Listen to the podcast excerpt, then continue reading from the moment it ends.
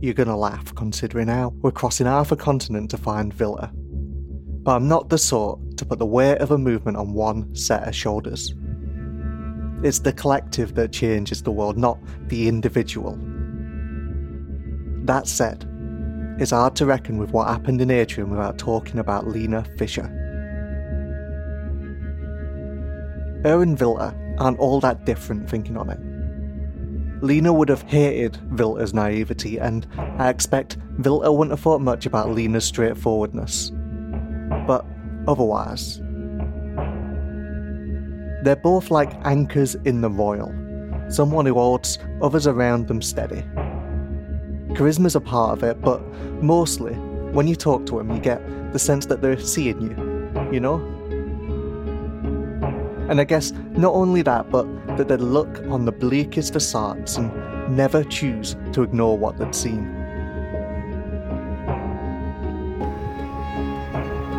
After their worldly guidance, Torvak died and Riala's Arbor was left without leadership. Who else but Lena would dare say that they're going to lead it as its new folk chosen head? Then, to start harbouring the likes of us, rebels and dissidents, maybes and ginnels, while her right to be there was still being questioned, well, I guess shame on us for not seeing the day they built those barricades and declared themselves a free ward coming. That really was the start of things.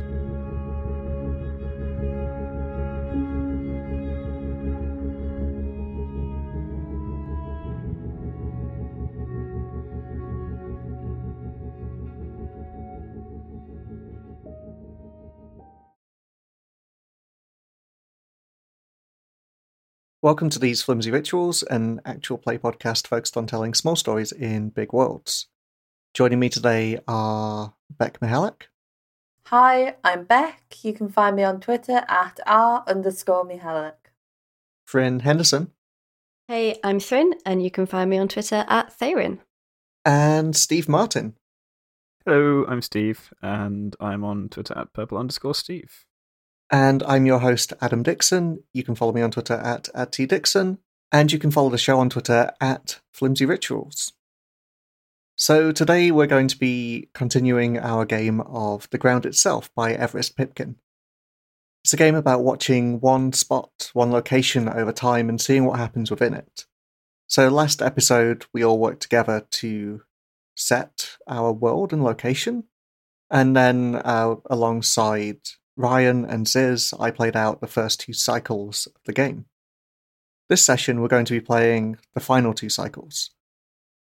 So, the way the ground itself works is we watch a single location over a span of time. So, in our case, we rolled weeks. So, we're watching one location over a period of weeks.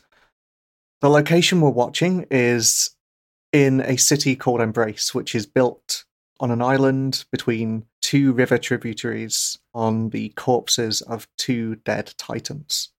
One which was kind of devoted to like whirlpools and mazes and labyrinths, and the other which was like a giant salamander who kind of represented the dawn and renewal. Last session, we kind of narrowed down our focus a little bit, so we decided to focus on a single neighborhood within the city. And that neighborhood is called Atrium. It's kind of an interesting place because it's in the middle of all of this weird stuff and it's kind of forged its identity around it. So, sort of to the north is the remains of the ribs of Rodella, the like salamander remnant or titan. And from those ribs has sprung like a great strange forest made out of bones and like strange flesh. To the east is the docks, where so much stuff is imported and exported. To the south are the HQ of the Jackals, who are kind of like arrogant titan hunters who draw power from the remnant. And then to the west is the Tear, which is a place where Kadroya's mazes, like a ghost like undercity, has breached through, and there's a group called the Bismuth Band who are kind of set up to explore that and protect the city from it. Atrium suffers a lot from being between those four places. It kind of deals with the after effects of all of their like activities. So last time with Ziz and Ryan, we played through two of the game's four cycles. So we kind of established a little bit about the look and feel of this place, saw a little bit about how the people kind of build their identities, and kind of had a couple of major events. So the first one was that the head of like this city's religion died in one of the temples in our area. And we had to kind of deal with the after effects of that, of people coming to visit to lay tributes, and also just a general dip in mood.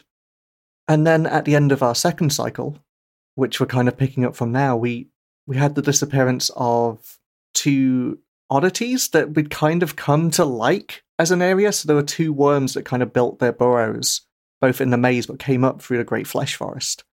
And they just disappeared, and we're not sure whether someone killed them. We're not sure whether they were kind of driven off by some of the mining within the maze, but they've gone. And that was four weeks ago. And that's where we're picking up from now. Are you all ready to play? Yeah. I think so. Yeah.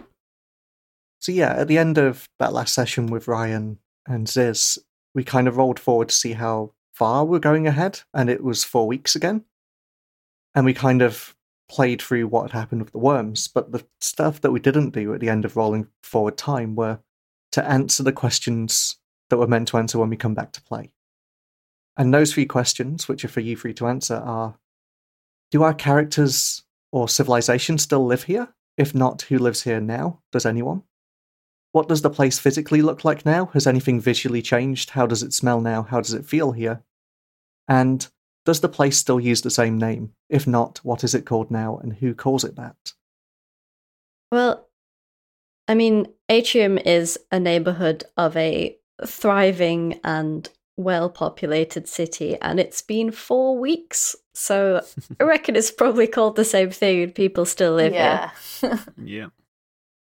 I wonder if if the the sort of mood of the place would have shifted because the whole thing about the worms was that they kind of created these almost monoliths of trinkets and and you know shiny things that they'd found Yeah. which is constantly being renewed and constantly being you know plucked away at and without that renewal have are those, are those things still there or you know has the sort of sparkle gone out of the place a little bit Yeah, I think Ziz established last time that those piles are still there, but like they're going to run out eventually. And maybe that's part of the feeling that comes out, right? Like they're not just going to keep coming. This is plundering from a limited resource. mm.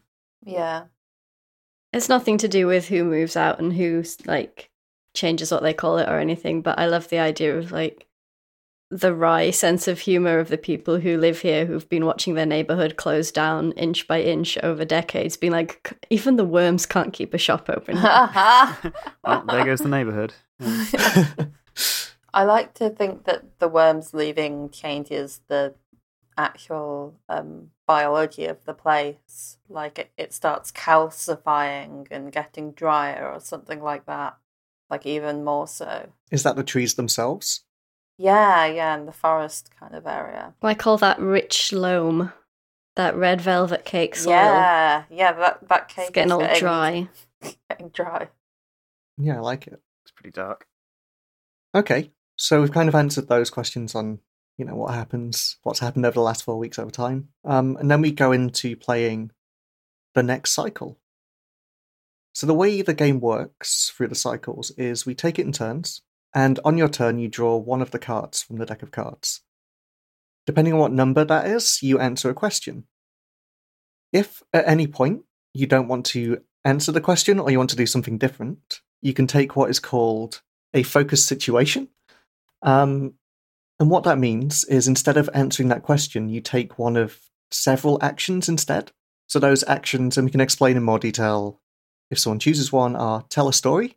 You can throw a party, which is like everyone creates a character and that comes together to have some kind of party scene. You can discover something, which is your chance to introduce like new elements to the game. You can see an omen of like something to come, whether it's good or bad. You can leave the frame, which allows us to look at something other than Atrium, even if just for a moment. So that might be a way to look at the rest of the city or something outside of the city. Or, like, finally, you can just move on. If you don't want to do any of the actions, you can just go, actually, I don't want to take a turn this time. I'm going to pass over to the next player. The final thing to be aware of is tens. So if at any point anyone draws a 10, that signals the end of this current cycle. Does that all make sense? Mm-hmm. So, who would like to go first? I wouldn't mind going first. Okay. Yeah, so you draw a card and then you either answer the question on it or choose to do a focus situation. So I've drawn a five of diamonds. It's it's a good question. So the question is, what secrets are kept in our place? Why are they kept? By who and from whom? Which is there are probably a lot of secrets in this place, right? So there was a gap in power around four weeks ago, right? What's the new Parson like? How are they different from Tovak? So, I'm imagining Tovak, from what we discussed last time, their version of Parsant, because they were like head of the city and like head of the religion here, I, I think it was kind of like abstract and it spoke more to like the people in power who had time to like think about the meaning of life and and kind of ponder it and it was it was very hard to get into. Like in my mind it, it's a little bit like when the church was like doing sermons in latin like people went but like it wasn't necessarily for them. Um whereas i think lena's new doctrine is a little bit more pragmatic than that i think it's based around this idea of you have to look out for each other so Parson's built on this idea that we only get one life. We shouldn't really be beholden to like remnants. We just have to do what we want and like live our best life according to it.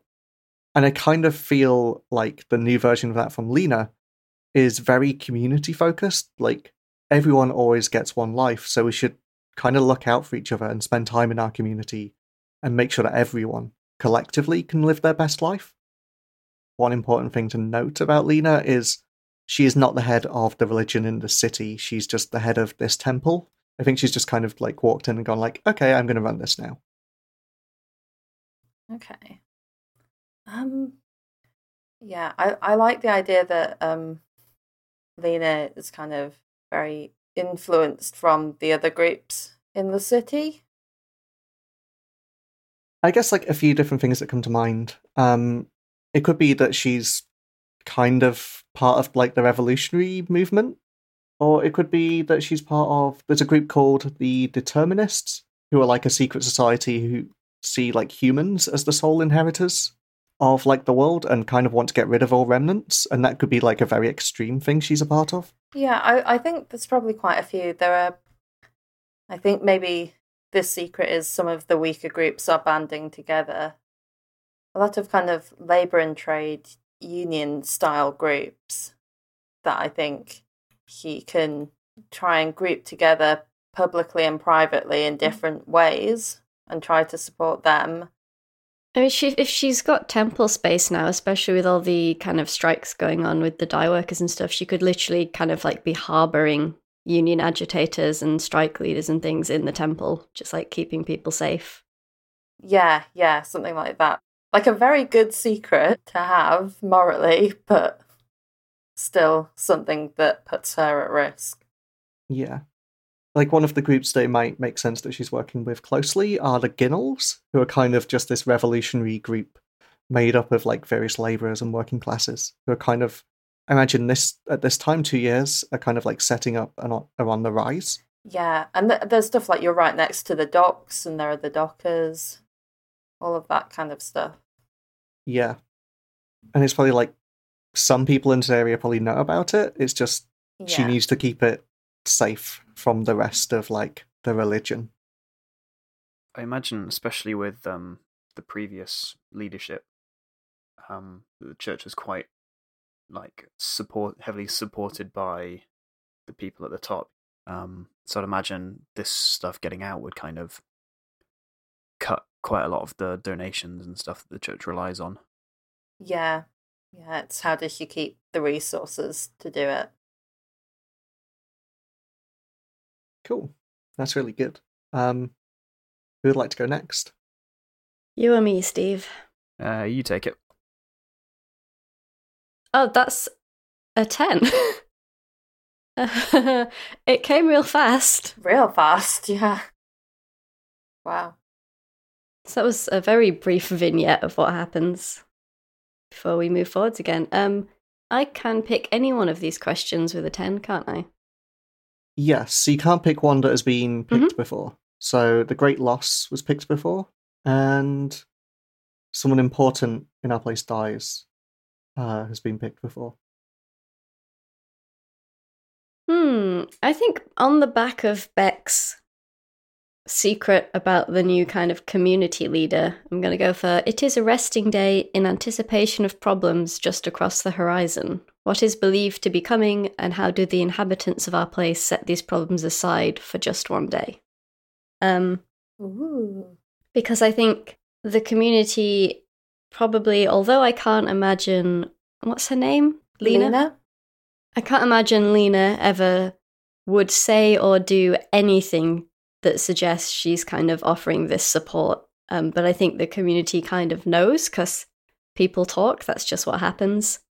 And I think while the union work and the strike work and the community and political work that's going on is only just kind of bubbling up to a head, it's having the first stages of people starting to be a bit worried about retaliation against it, I think. But we are putting that aside for today. Um, and I think we are doing that through like I think through like a community kind of dinner situation. I Ooh, yeah. think Lena has like opened the temple up I love it. and everyone is kind of especially because if we are what 8 weeks after the start of summer now, this is probably just about tipping into harvesting or the first sort of stages of, of harvesting the kind of good summer crop. Um, and so I think Lena has opened the temple up for everyone to kind of bring what they've got from their window boxes, alleyway, um, planting beds, and the the allotments kind of rammed in between the houses and stuff, and everyone is having a kind of communal dinner. Sounds very nice. Nice. Technically, Lena has made it kind of a religious thing. It's a part of the we've got one life, so let's look after each other. But even the people who aren't particularly religious have turned up anyway because they want to see their neighbours and show off their big vegetables and eat good soup. I imagine it's that thing of like when a priest knows not to be too religious. It's like, okay, this is a community thing. It's got a little bit of this, but I'm not going to push the message too hard today. Absolutely, yeah. There's a thin veneer Yeah. of temple over it. Okay. So after answering the question, uh, you rolled a die, and Ooh. we will move forward in time. So, Thrin, as the person who drew the card, would you like to roll it? I would. Which what dice do I roll? Uh, you roll a d6, and this is how many weeks we move forward. Two, two weeks. So not very long. Cool. So, like two weeks after the meal um, is when we come back to it. We answer those same questions again. So, first one up is Do our characters still live here? And if not, who lives here now? Does anyone? So, has anyone moved? Has anything changed? I think a couple of families might have moved out. Yeah, I was thinking the same thing. Okay. I'm thinking mostly kind of like families with young kids, kind of a bit worried about future trouble, might have leaked out into sort of surrounding neighborhoods to go stay with other family or stay somewhere they feel they might be a bit safer. Yeah. Yeah. I imagine it might be some of the people who like live in like the brick houses or something. And also with the the the sort of fleshiness of the forest starting to God, I'm going to alliterate here, fade a little bit. Um, I, I think that's enough of a significant thing that it's going to be one of those straws that's going to be kind of enough to push some people out. Because like the the place has been on the decline for a long time, but at least there was this renewal and this like new life all the time. You know, ev- everyone's got their own tipping point, and I think that was enough for some people to move on. You know. Yeah, so that kind of brings us to our second question, which is what does the place physically look like now? Has anything visually changed? How does it smell now? How does it feel here? Are you saying that the forest is a big part of that answer? Well, it's it's only been two weeks, right? So I don't think it's got much worse, but it's kind of everyone knows about it now. Like everyone knows that it's changing Yeah. and that it's not so vibrant anymore. I as I say, I think it's interesting that like the forest as like a community building thing has faded as the new temple leader has kind of come into play and a new community building thing has risen. And I think people feel quite, quite conflicted. Oh yeah, there are, there are definitely going to be people who blame uh, Lena for this on there. Yeah, I think even though what she's doing is probably actually quite good for the community, there's definitely going to be people who've like lived here their whole lives and their grandparents lived here their whole lives. So like we didn't do community like this in my day. Yeah, change bad. Yeah. Now the worms are gone. Look what you've done. Yeah, yeah. Back in my day, we picked up our furniture from the worms. All these bloody parties. Yeah. Kids these days. With the drumming. the drums, heathen instruments, and their weird foods. Not like the weird foods we had in my day. Okay. And the last question is Does the place still use the same name? If not, what is it called now and who calls it that? Has it picked up any new names? Something like the castings, maybe? Something that suggests the worms are done with it, you know? Yeah, yeah, that's a good one. I quite like that, especially like as the name for the forest, which we've not quite named yet. Yeah. I like that. I like that especially as it means that we're going to use the words the word fleshy a lot less going forward. Cool. So then we move on to our last cycle. Um, and I think, Steve, you lead us away here. Goody. So, just as a reminder, we play until we draw another 10, and when we draw another 10, that will end our game. It's a four. And it's the second four. Ooh. Ooh. Wow. This is a good one. Okay, so I've got two choices. The bar opens their doors to all.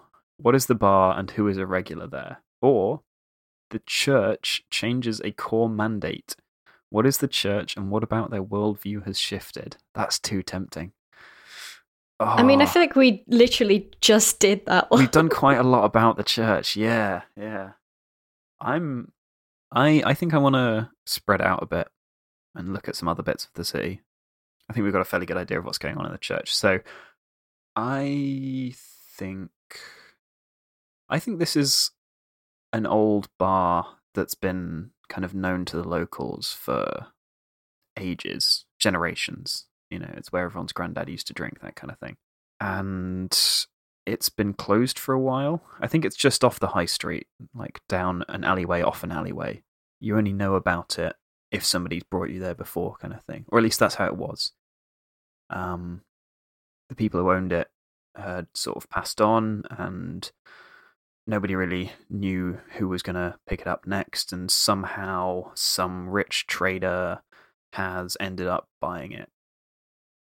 They've still kept the same name, and it's been having sort of renovation done to it for ages. It's just on the edge of Atrium. Uh, it's kind of you know where people who want to think better of themselves don't call it Atrium, um, but the people from the center still do. And it's been bought and renovated and turned into some gaudy sort of. th- th- They're calling it like the two worms or something like that. Too soon.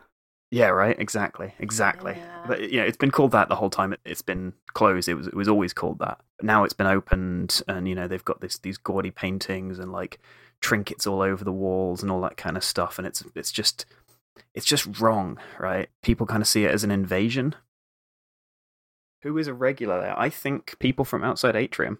Ooh. Oh, is it one of those hanging out in cheap pubs situations Yep. to be like, I'm a man of the people? Yep. Yep. Yep. It's like you know people with Nim in their names. I guess it's sort of quite close to the center of the city, where like I imagine a lot of the bureaucracy of the city is and like lots of clerks are. So maybe it's Oh yeah. the place that they go after work. God. Oh, I hate it. For a, a real taste of the local culture. Steve, I hate this pub. you Yeah. know. I hate it. You're welcome. I mean, I only created it so we can burn it down, right? So back over to Beck. Oh, okay. Oh, I got an ace.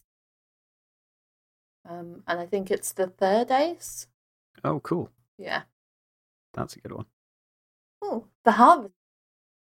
What is being harvested, for what purpose, and how is it being stored? Um, well, I think we had the, the party at the church when we skip forward through time. It it is literally harvest time. Um, I guess what would be the local harvest for the city? Because I mean, it, it's a city on an island. If there's not enough land for agriculture, as it were. So I think it's more that what used to be harvested maybe was gifts from the worms. Um, and now there's like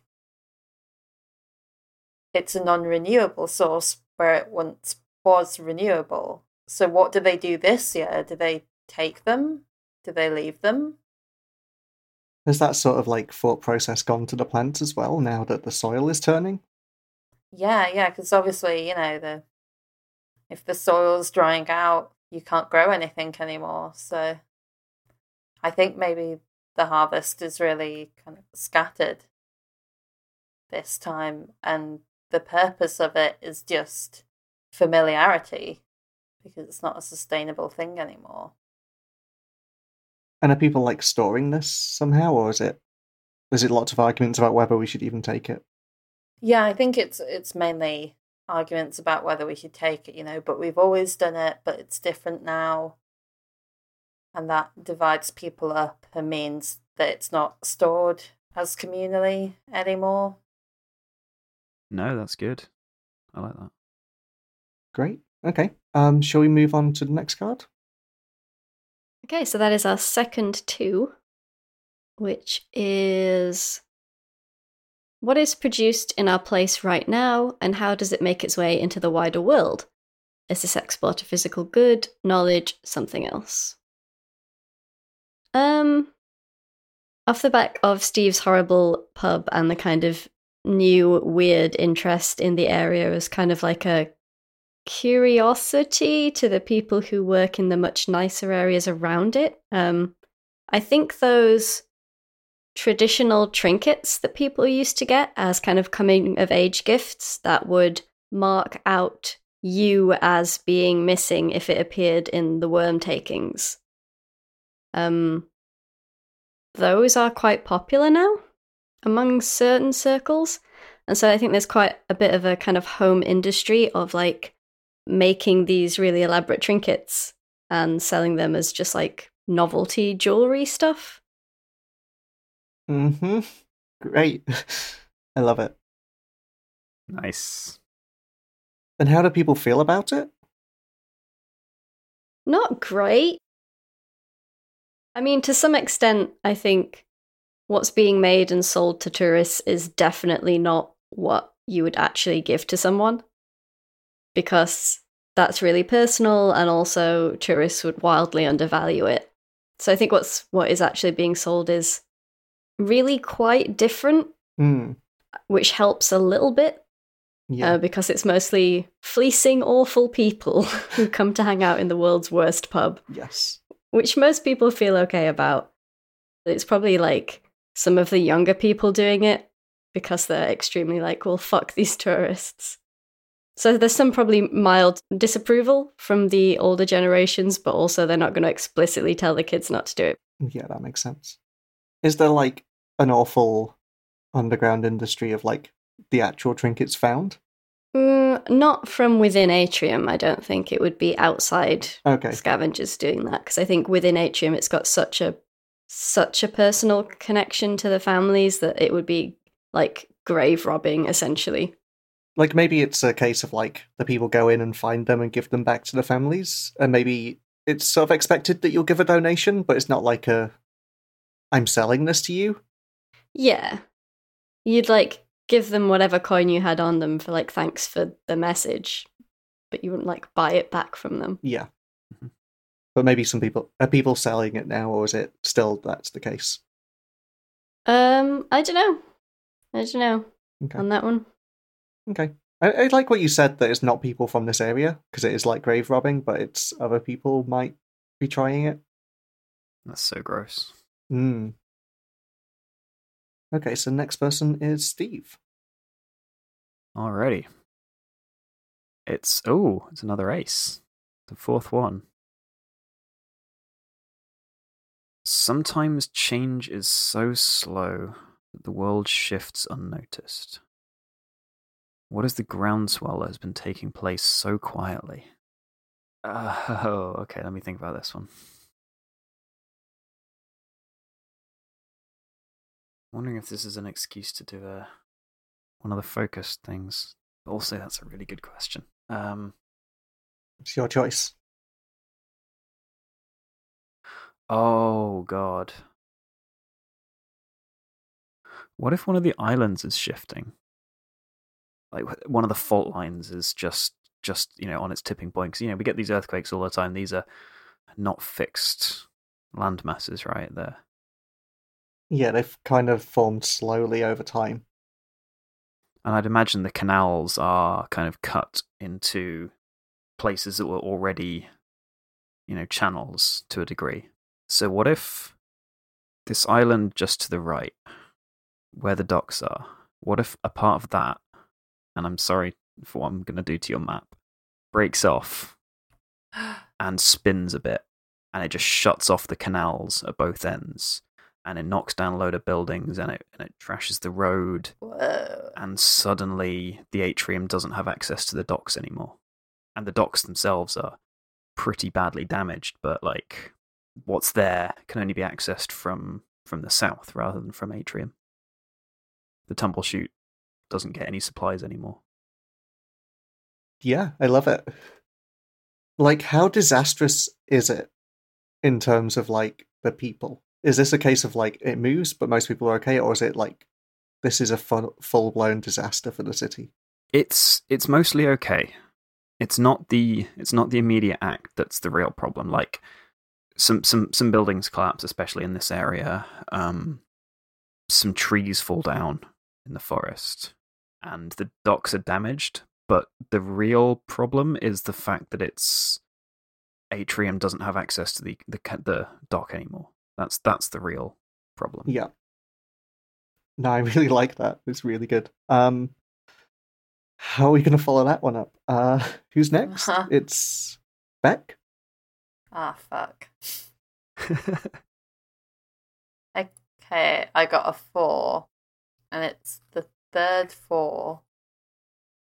Something new has been constructed and stands where there was once something else. What was once there and what has replaced it? Um, just had a big destruction. So, what I might do is do a focus situation and Okay. discover something. And I think when that other bit of island broke off, obviously it kind of the tunnels and bits of Undercity were affected as well. And it's kind of revealed some of the arteries of their smuggling operation. Oh, that's really interesting. So, like, how how do they appear? Um, so I guess the bits that kind of run under and through and around the canal kind of shear up. And like I said, arteries where these kind of tunnels poking out into the sky now. Almost like a church organ, you know. Do you end up with sort of like law enforcement finding these things and, and digging around, you know, shutting it off to the public and stuff like that? Yeah, I think it's inevitable. I'd, I'd like to think that Lena and the church and the community kind of band together to try and hide it, but there's there's no hiding it, right? You, you get people kind of grab as many barrels as they can to move them out before before the swifts show up. Yeah, yeah, and try and maybe like block certain tunnels to deny them access, quickly collapse a few. But I think it probably reveals the extent of the operation. Does any of the weirdness of the maze come up with it? Yeah, I, I totally imagine so. Are there like ghosts or weird creatures, or I mean, the go are the ghosts in those tunnels already? Is that like their hangout? I think ghosts are everywhere, but they probably spend a lot more time within this second city because I think it is like the ghostly city, if that makes sense. So, like, sometimes, especially in the places where it overlaps, you might be able to see like both bits of the city at the same time if you look closely. Yeah, I think it kind of it merges the two cities a little bit more, Yeah. which means that maybe ghosts are more prevalent now in the kind of above ground city. Okay. Um, does anyone have anything else to add, or should we move on?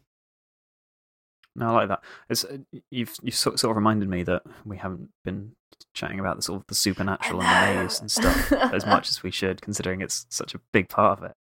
I like the idea that the people in this community just don't fuck with ghosts. Like they're just everywhere, and everyone's like, "Yep, Just mind their business.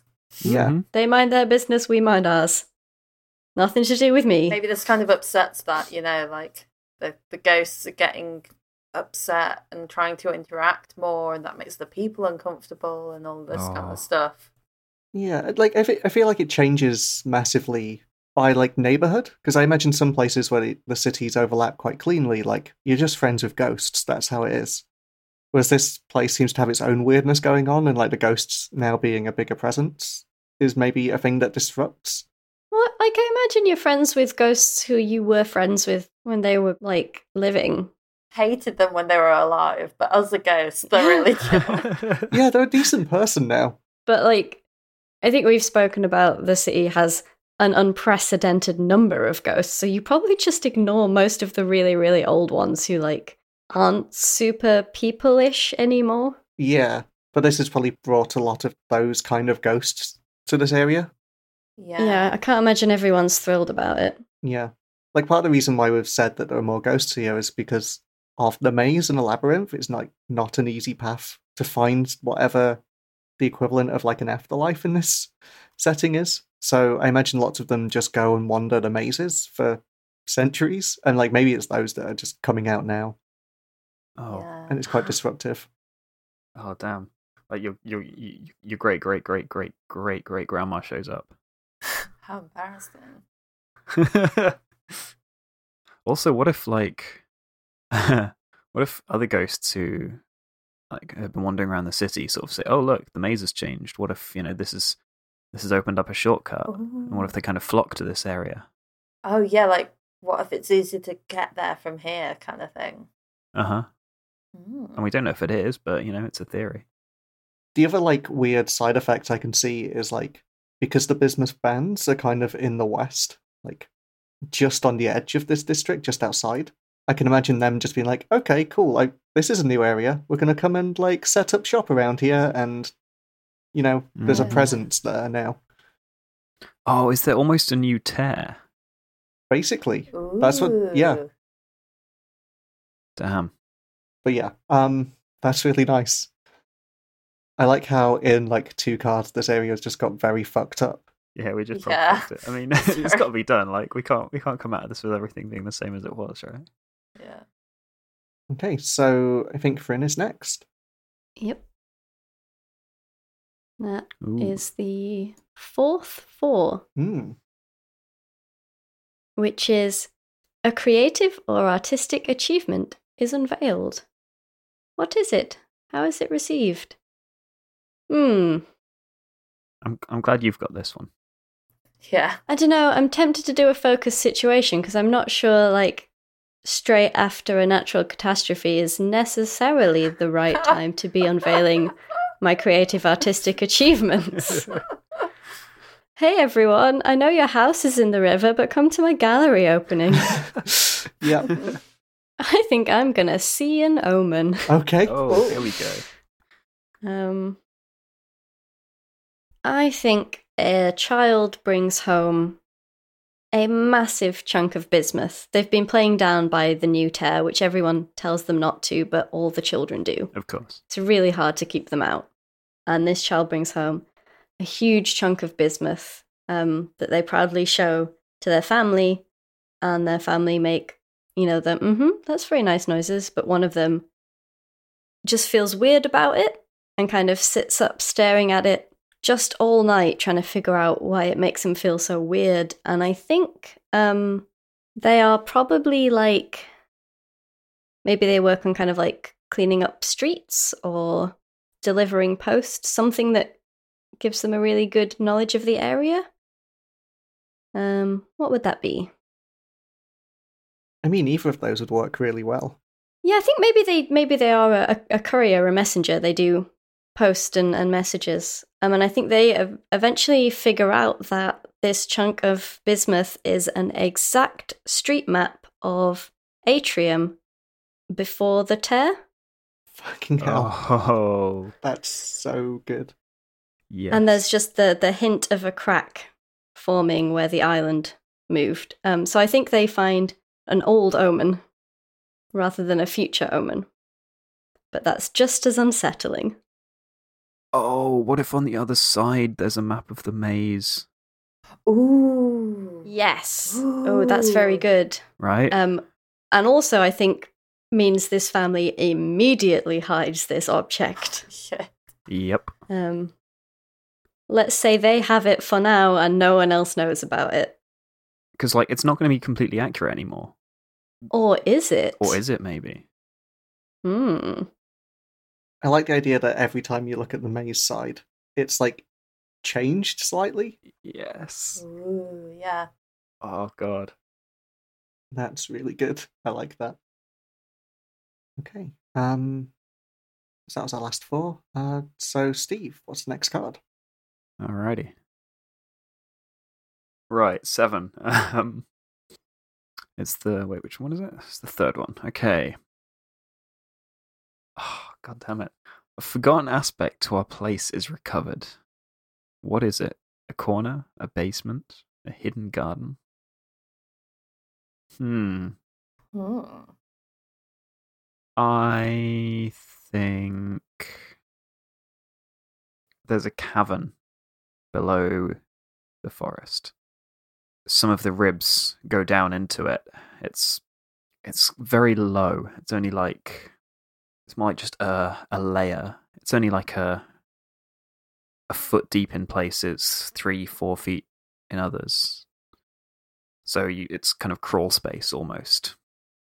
And there are trees and fungus and stuff that grows on the surface, except it's not dying and it's not calcifying. Ooh. There's some, there's like this hidden garden that's still somehow alive just below the surface. Who discovers it? It's probably one of the Dodgers, right? Yeah, that makes sense. Um, because just because you're not taking things from the casting doesn't mean you're not still looking, you know. Um, I think it's someone called Renna. I think they're quite shy. I think the Dodgers tend to. It's kind of. It's almost like a social thing. Like they go around in groups, and I think she hangs out with the others from time to time, but mostly she goes off and finds her own little hidey holes, and she's got a couple of tunnels that only she knows about. And yeah, I think one day, like obviously, lots of things have opened up, new new tunnels, and in one of her little holes that she's one of the few people that can actually fit into, let alone knows about, she crawls into this place, and there's a little bit of sunlight coming in through a hole in the ceiling, and it's just illuminating this garden of loam and moisture and life.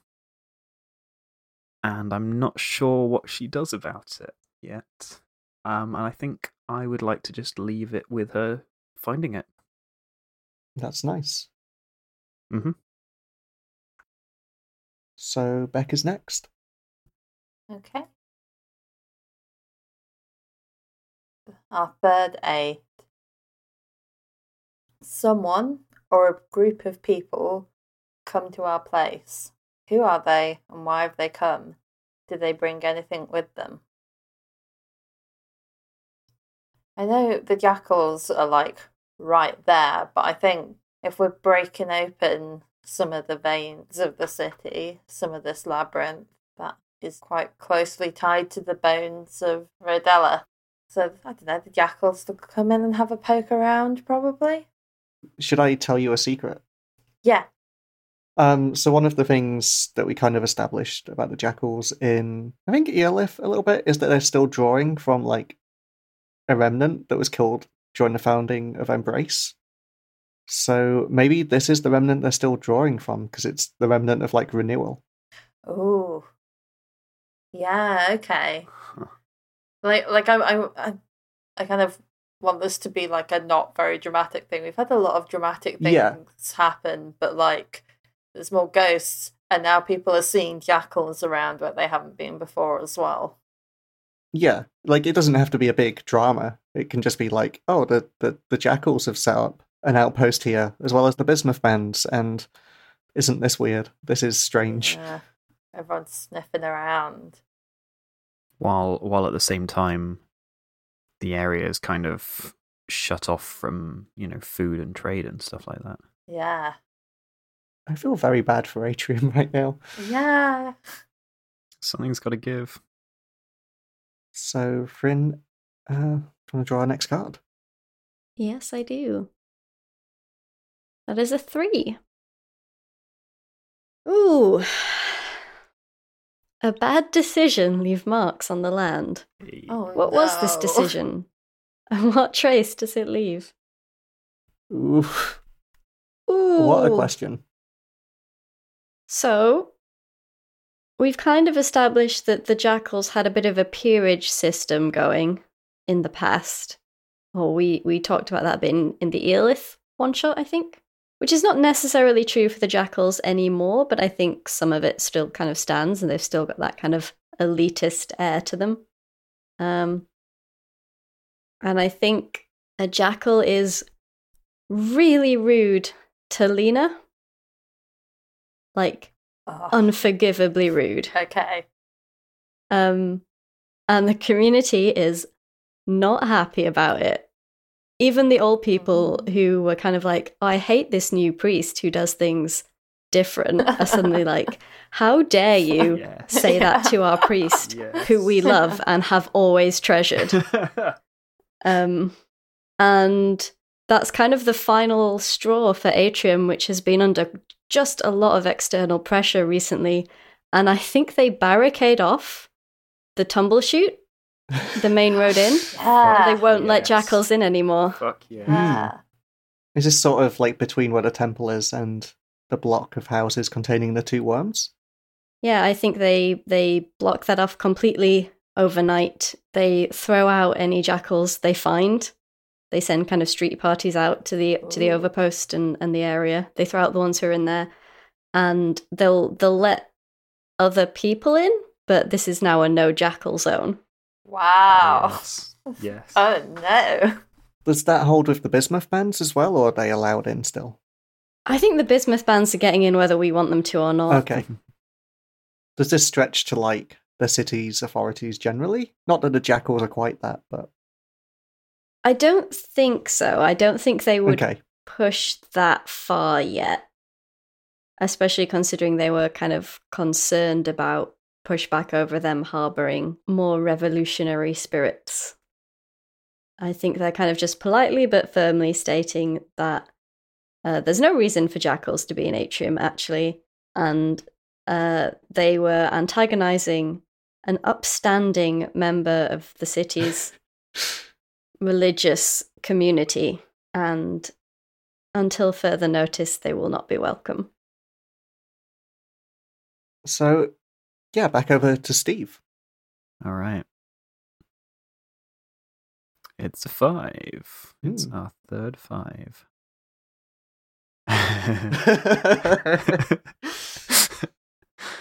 there is a union. Ah. Is it political, emotional, marital? What is newly aligned? Oh, that list of unions is missing one. Is this Right. literally a union? There, yeah, it's got to be, hasn't it? There's got to be a union. But who? Who? i- Who is it? Um, Yeah, it's up to you. You could use one that is on the factions list, like the Ginnels, or you could just create your own. Yeah. I think I think the Tanners are going to be a bit more sort of affected directly by what's going on. Um with especially with the the forest and all of this nonsense. The other thing, the other like, if you wanted to leave the frame and find the union that would make sense, is the dyers. Yeah, that's true. Because this is going to be hitting their supplies quite heavily. Yeah. So dye factories have been shut down, right? So there's all Yeah. of those people. I'm just wondering about like how that that barricade affects things. Um, like what if the jackals start putting pressure on other parts of the city to stop buying from Atrium, from Atrium Tanners? That is definitely within their power. It's you know they- they- they're not gonna they're not gonna go in and start fighting people, but they can. They're not gonna let an insult like that lie. No, I really like that. I can kind of imagine the second side of that of like the barriers here now. So there's probably a load of people who are already feeling distrust at outsiders, kind of using that as an excuse to just almost isolate themselves in this way and form this union. If that makes sense. Yeah, I'm wondering like, is the union there as a way of reinforcing their their trade with the outside, as a way of kind of making sure that the people outside Atrium still trade with the people inside? You know, Yeah. the, the c- colle- collective action to to make sure that they don't get you know gouged and and stuff like that because they where they were previously just a lot of individuals. Yeah, maybe it's to kind of protect their trade and protect the woods itself almost. Like we're the people that are local here, we know this place the best. Like buy from us, we've got the best quality almost. and maybe even uh, making sure that other other leather, you know, from from stuff from outside the, the forest isn't, you know, is is looked down on or seen as low quality. Maybe even sabotaging non-union tanners and that sort of thing. Yeah. One of the interesting questions to me is because in setting up some factions that might exist in the city, we kind of have the Tanners Guild, which I imagine is much more citywide. I'm curious whether this is the Oh. Tanners Guild or whether this is in opposition to the Tanners Guild. I think it's in opposition. I think that's fun. And I think they've got a, quite a lot of support from inside the Tanners Guild, but also people in guilds are much more closely aligned to people in other guilds than they are to, especially the people running the guilds. Sorry, are much more closely Yes. aligned to people running other guilds than they are to the people who are actually at the bottom of the pile. And much more closer aligned to the Jackals, I imagine. And I like that. Cool. Okay, so Beck, you're up next. What have we got? I've drawn a 10, which means we're in the end game. Okay, um, when the fourth 10 card is drawn, the game is over. No matter the number of cards left in the pile or the stories that are in motion, our window has fogged and the clarity of vision we had into our place is lost to us. It may feel sudden, but in truth, there is never a clean exit. Places go on forever, building narrative by their mere existence. However, just because we cannot know for certain what takes place after the window of our game does not mean that we cannot make some conjectures. After all, this is a game about long traces over time. By watching our place with such attention, maybe we have learnt to predict what could come to pass. As a group, without cards, decide on the following What happens tomorrow in our place? Who wakes up? Does anyone? What do they see? And what is the feeling they get from the world? Beck, as the person who drew the 10, do you have any immediate thoughts? Um, yeah, I'm not sure what the feeling would be. I guess waking up the day after the barricades, it's a relief that they've not been torn down. And does that just continue to be a relief like every morning? I'm sure it'll get taken for granted eventually. It will become normal day Hmm. after day, but that morning, it's relief. Yeah, I can almost like see one of two things happening. Either like the people sort of fortify in and those barricades stay up, or maybe they get torn down. I do you have a feel for that? Anyone? I like that they maybe eventually become a bit more lax, but keep the barriers there, if you know what I mean. Like it's almost its own jurisdiction, but it's not like a hard wall. Yeah. I think like an interesting reaction to something like this would be you get this very very hard uh, point of view, which sticks around for a fair old while. And then it's kind of the jackals start testing it, just going for a bit of a wander, a little bit, you know, just past the barrier. You know, they get some some stuff thrown at them, and then you know a jackal's seen in the area, and it's this huge outrage. A few weeks later, another one's seen, and there it's a huge outrage, and they just keep pushing their luck over and over again till it gets to the point where people are still pissed off about it and they still kind of mutter and grumble behind their backs, but every now and then you still see a jackal in the area. It's sort of like the idea that a lot of this, like a lot of the revolutionary sentiment hardens here. Like there are still people who are against it, but because Lena is here, this area becomes almost a center for like a lot of the revolutionary element, where it's almost like a safe zone. And a lot of the local residents probably come to hate that, and that's probably where a lot of the tensions are, like two years on. But I can't imagine things in the city are going to get much better between now and then. So I feel like unless this place is forced open, they're not going to open their own walls. I wonder if there's something like with the labyrinth tunnels and smugglers' knowledge of that, if there are alliances forming there. Because something that information is very valuable to get in. Oh, so the maybe the jackal. Like there's rumors that the jackals are working with the bismuth bands. Yeah, and even like the Provenders. Yeah. And any other thoughts? What's it like to be living in there? What is it like day to day, I guess? Tense, but like I say, I think stuff becomes normal quite easily. Yeah, and I think this new normal is so different from anything that has come to embrace before. I think we see, as we bridge the two years between the barricades being erected and the summer that we're going to be playing in, the summer of the revolution, we see Atrium declare itself as the free ward of Atrium. It stands apart from the city. This avows the leadership of the council and the great families. The jackals were the first to be banned from Atrium streets, but its walls come to filter out more and more. I think there's an expectation that this might, like the flowers of the fleshwood, be a short lived blight. But the people of Atrium are cannier than that. Their blockades don't crumble. They are careful not to bring about the Swift's wrath. They are gristle to the authorities, but fear that crushing the free ward will provoke mass outrage. They are the grit of sand in the mollusk's maw, around which the revolution grows.